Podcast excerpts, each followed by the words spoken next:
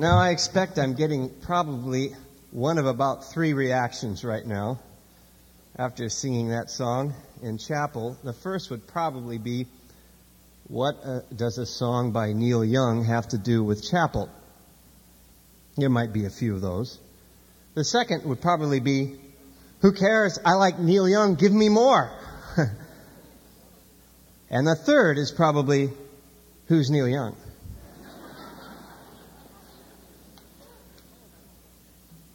All of those questions actually raise the issue that I want to address this morning with you. And that is, how do we as Christians address a contemporary culture in which we live? This is an age-old problem for Christians. How are we going to be Christians in a decidedly non-Christian world and environment? Do we run off somewhere and form a cult? Do we shun society entirely? Do we kind of do whatever we want with society and then kind of give our allegiance to God with a little portion of our life? Do we form a separate subculture? Even the biblical answer of in the world but not of the world, which we say very easily and quickly, which I believe has the seeds of the problem and the solving of the problem. We say, but we don't really know what it means all the time, to be in the world and not of the world. Most Christians I know are living in a world as Christians with a lot of ambiguity about what we should do with the culture we live in. We're rather culturally ambiguous. And there's three ways of going at this that I'd like to illustrate by some folks that I've observed. The first was a flight attendant I met once on an airplane. I was sitting on the aisle and I was reading this book called The Christian Mind by Harry Blameyers, and some of you may be reading this book even in some of your classes. Excellent book. And write down the lines of some of the things I'm sharing with you this morning. Well, obviously, I've got this big title, The Christian Mind. I'm on the aisle seat. This lady comes by, and she's a flight attendant, and she's a believer and recognizes that I must be based on the book I was reading, and starts talking. And not only talking, she just starts dumping out her life in front of me. This happens a few times to me on the road especially, and I'm not sure what that is. You know, whether I just kind of look available, or maybe I look like a psychologist, or... Perhaps it's all the available face that I have that makes me seem vulnerable or something.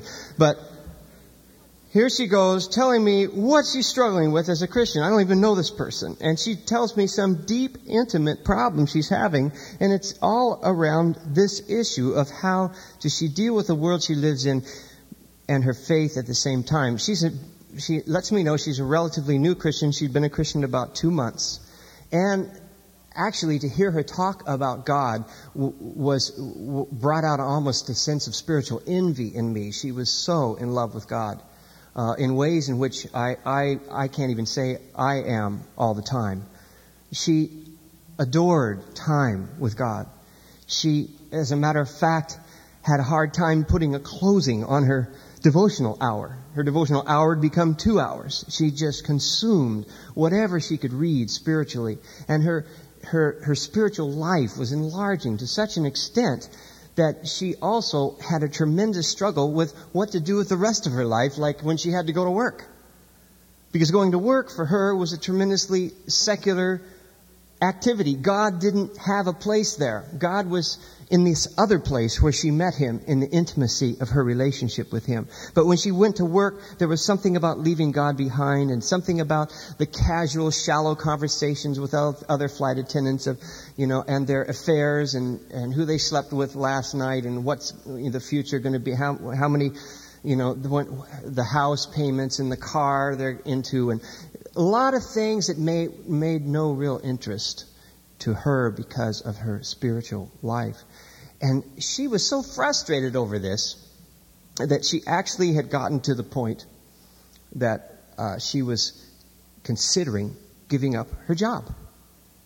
And I thought, boy, if this is the case, If this is the way it's supposed to be, there's going to be a lot of well-meaning Christians out of work in an attempt to be more spiritual. In the process, I tried to share with her some thoughts, some ideas that perhaps she could find God on an airplane, too. Perhaps she could find a relationship with God in the midst her secular activities. She really didn't hear me, though, and the reason I know she didn't hear me was that she, after we talked and the plane took off, she proceeded to sit in the aisle next to me, and while the rest of the flight attendants did the service, she had her devotion hour with God anyway. I thought, marvelous testimony of spirituality right there. And while other flight attendants are grumbling about having to do twice the work while she has her moment with God at work. The second illustration came from an experience I had also on the road. I checked into a hotel, and I spent a lot of time on hotels, in hotels, and I checked into this hotel, and the TV was basically on when I came into HBO. I punched the button, and on comes HBO. It was late at night, and I realized I was right in the middle of some kind of documentary. It was a documentary on, well, I knew it was on beautiful women, so I watched that for a while because it was rather interesting to see. We were going into the lives of these ladies and, you know, what their home life was like, how they got into this profession, which I really didn't figure out yet. I just am waiting to hear what this is. And finally, you know, after being in their homes and meeting their parents and everything, and we find out how cozy these ladies are, we discover that I'm watching the Sports Illustrated swimsuit video. You know, that's the video of the swimsuit edition that they put out in February sometime when football's over and baseball hasn't started, and they got to do something to sell magazines. It's probably their best-selling issue because they have the full spread, you know, of models in swimsuits, okay, in that issue. And, of course, millions of male minds want to know the latest in swimwear. So you can imagine why it's such an alive topic. I'm watching this thing,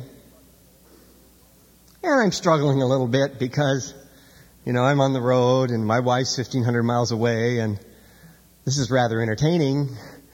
And it's entertaining parts of my flesh that I'm not sure I need to be entertained at the time, you know. I'm having a little spiritual struggle with this. I'm trying to turn it off, and I don't. And I'm thinking, suddenly, I'm shocked in the midst of my own little struggle here with what happens. The camera comes over the shoulder of one of the models, having a quiet moment on the beach before she goes on camera. Now, you can imagine, the pictures are pretty suggestive, so, you know, add the motions with it in order to get the pictures, and you've got a pretty steamy scene, see. But before this takes place, this particular model is having a little moment, not unlike the flight attendant's moment on the plane. And as the camera comes up over her shoulder and zeroes in on the book she's reading on the beach, lo and behold, her Bible is open to John 3:16. She's having her devotions before she goes on camera. Now, I don't know what you think about that or how you fit all that together in your mind. Maybe that's just no problem at all. We have devotions, and then we kind of get it on with millions of men in front of a camera. But I had some kind of problem, at least that there should have been some thought or struggle here between these two things. The amazing thing to me, and I didn't want to judge her because actually I've read a little bit about her, and I know she is a committed Christian. I think she's doing the best she knows how to try and witness for Christ. I just think it probably would bear to discuss a little bit whether this is the best possible witness going. I know that I wasn't concentrating on John 3:16 at the moment or anything I was reading in the book that the camera showed. I don't want to get involved in that or in her life, or assessing whether that was the right or wrong thing to do, although that would be a wonderful discussion for some other time. All I would like to point out is that I think we have a graphic illustration here of the way most Christians live life. Because you see, I think most Christians today in America are like the swimsuit model, probably not even like the flight attendant. Not too many have that struggle. Would that more had the flight attendant struggle. But most people that I know are kind of like the swimsuit model. We do this spiritual thing over here, and then we turn and do this other thing, the secular thing, and we never make or seemingly make any connection between the two. It's like we walk between two different worlds, and there's no thought made. There's no attempt to draw from this one and illustrate it into that one. And so the average Christian spends time doing Christian stuff to a certain extent, and then we kind of muddle through our secular stuff, and we don't really have to apply all this Christian stuff to our secular stuff because, well, it's secular. You know, everybody's got to make a living. Everybody's got to have slippery ethics. Everybody's got to get by. Everybody's got to get a job. This happens to be my job. I use my body to make money. It's marginal, but it's okay. Somebody's got to do it. I might as well do it. You know, so that's the secular world. God doesn't really relate in that area. And then I'll go over here and I'll do my God thing. And maybe if I do my God thing publicly, or even, you know, do my God thing harder or with a little more time, you know, more intense God thing, that'll somehow balance out this secular thing. Do you ever find yourself thinking like that? I think a lot of us think like this without ever articulating it, without ever working on it. I think a lot of us has come from families who once, I know this, I came from a family who, you know, we didn't drink or chew or smoke or go with girls who do, you know, that kind of stuff. No movies, no dancing. We had a kind of external thing that made us separate. And some of your parents still live in the memory of that. Some of them may have put some of these things on you, and yet most of them have fallen away. In many ways, these external ideas and mores that kept us separate from the culture around us has in large case fallen away, but nobody's put anything in its place, nor has anybody suggested how we're supposed to do this. So now we are just muddling around, doing Christian stuff, listening to Pearl Jam, and not making any connections. See?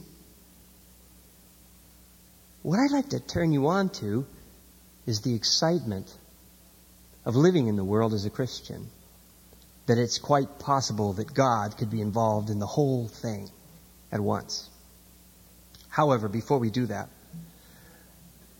I want to suggest a third alternative that some of you may be involved in. The third alternative to the two problems I suggested with the flight attendant and the swimsuit model is, the third alternative is we have now, in the last 25 years, solved this problem between Christianity and culture by coming up with our own subculture.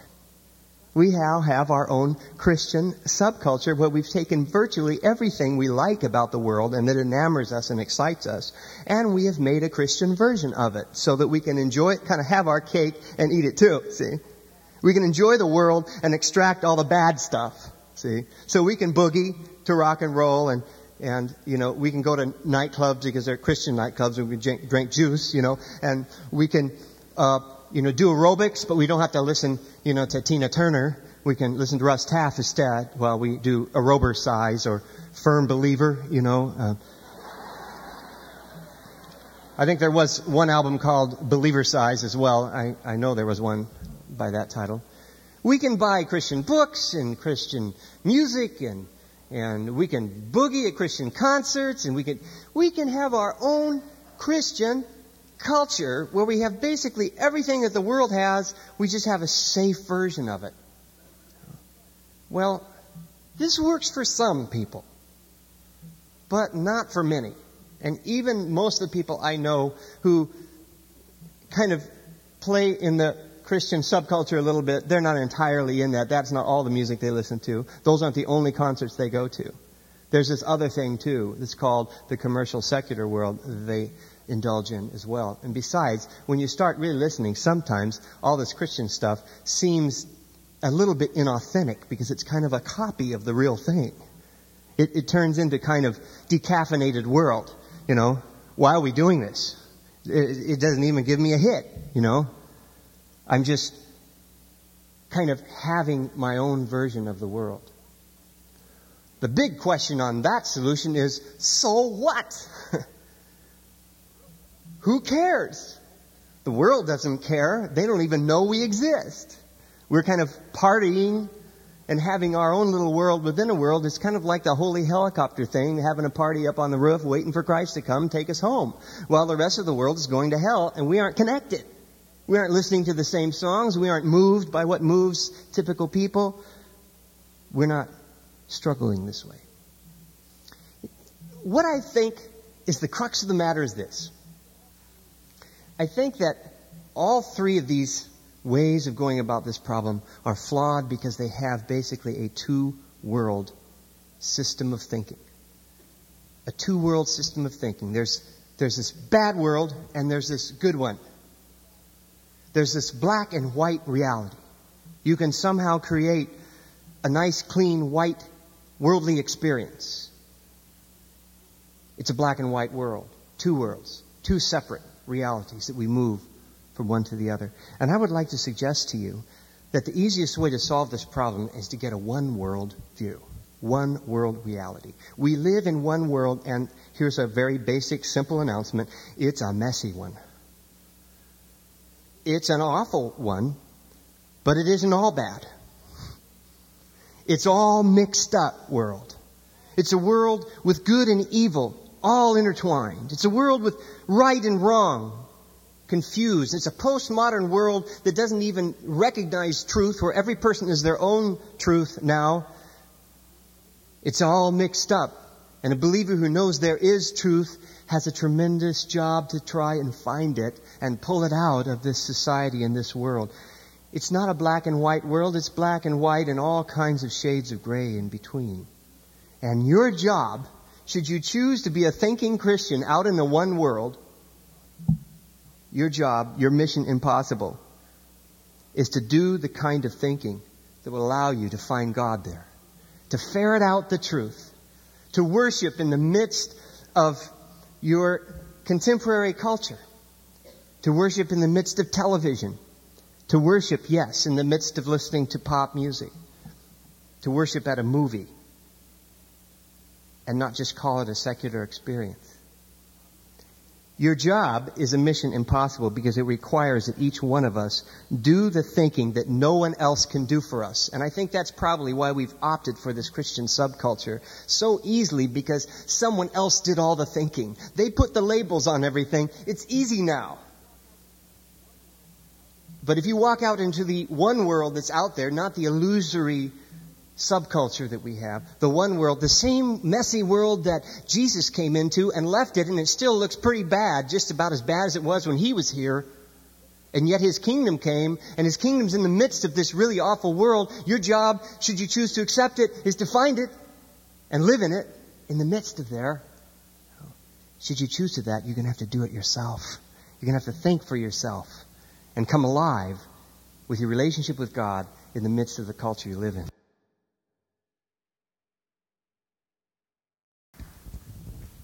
You got to find it. You got to find it yourself. None of these people can give you any help.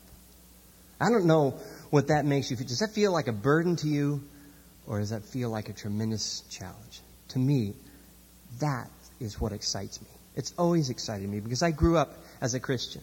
I grew up knowing all the answers before I knew any questions. I raised my hand, give the answer. I've done this whole thing backwards, and I still. I'm coming up with more questions that I know what the answers are, but my life, the rest of my life, is all the questions. But I'm very excited because there's nobody who could connect the answers to the questions but me. And when I do that, the answer and Christ himself becomes real to me. This whole thing makes sense. And if it doesn't make sense, then I don't want to be a part of it. It's really silly just to go through the motions. And anyone, especially people your age, know how silly it is to go through motions. I get excited about living in a world that I can find God in outside of the labels that people have put him on. See? Think about it this way. You know, in the garden there was this tree. Remember Adam and Eve ate of the tree. Anybody remember what it was the tree of? It was the knowledge of what? What was that? Good and evil.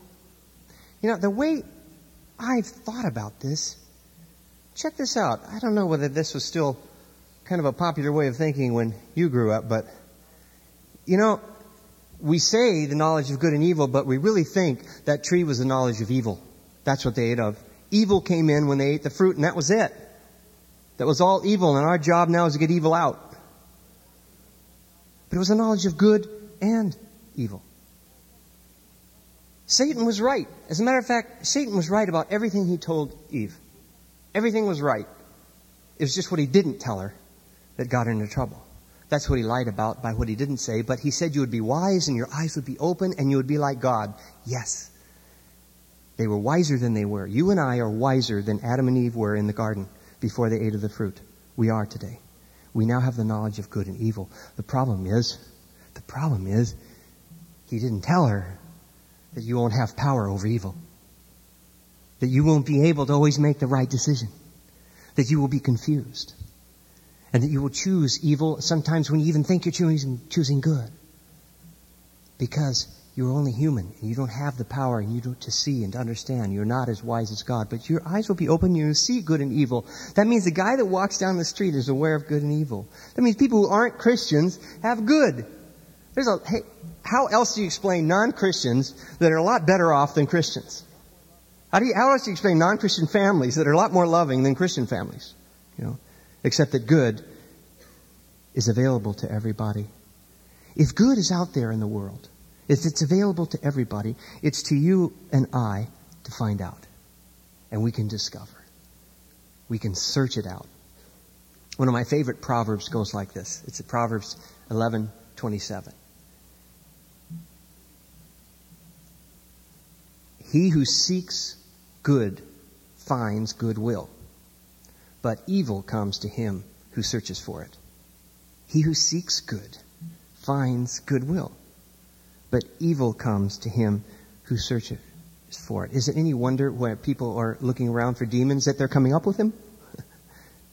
You know, it's a simple proposition.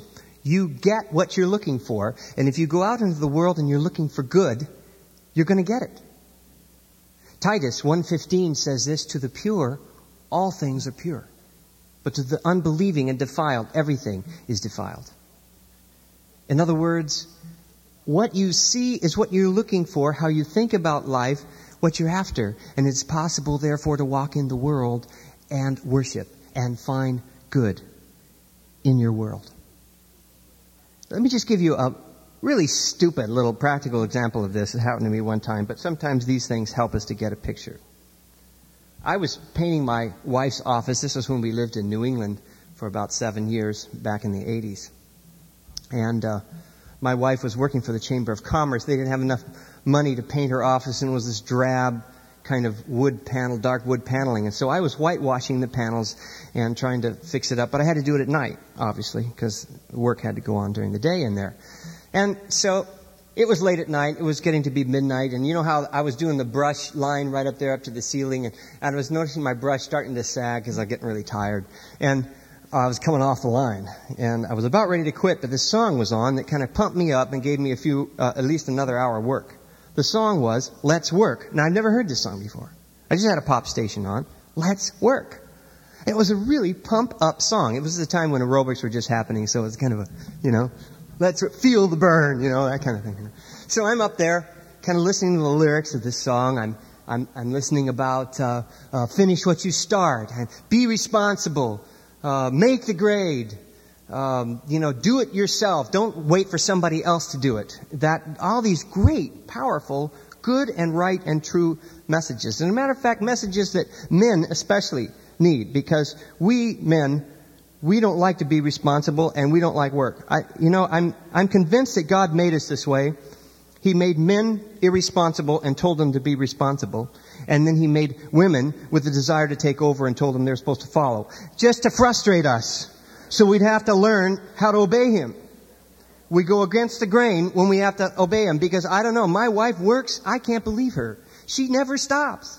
She's right now working about 18 hours a day, and when she comes home, she's like a nuclear plant in meltdown. She just talks for another 2 hours while I kind of nod off to sleep. She's still going.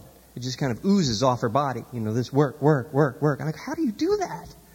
Because I have to pull my... That's why I wear my hair long. I got to pull my... Get down to work. I hate working. But I'm responsible.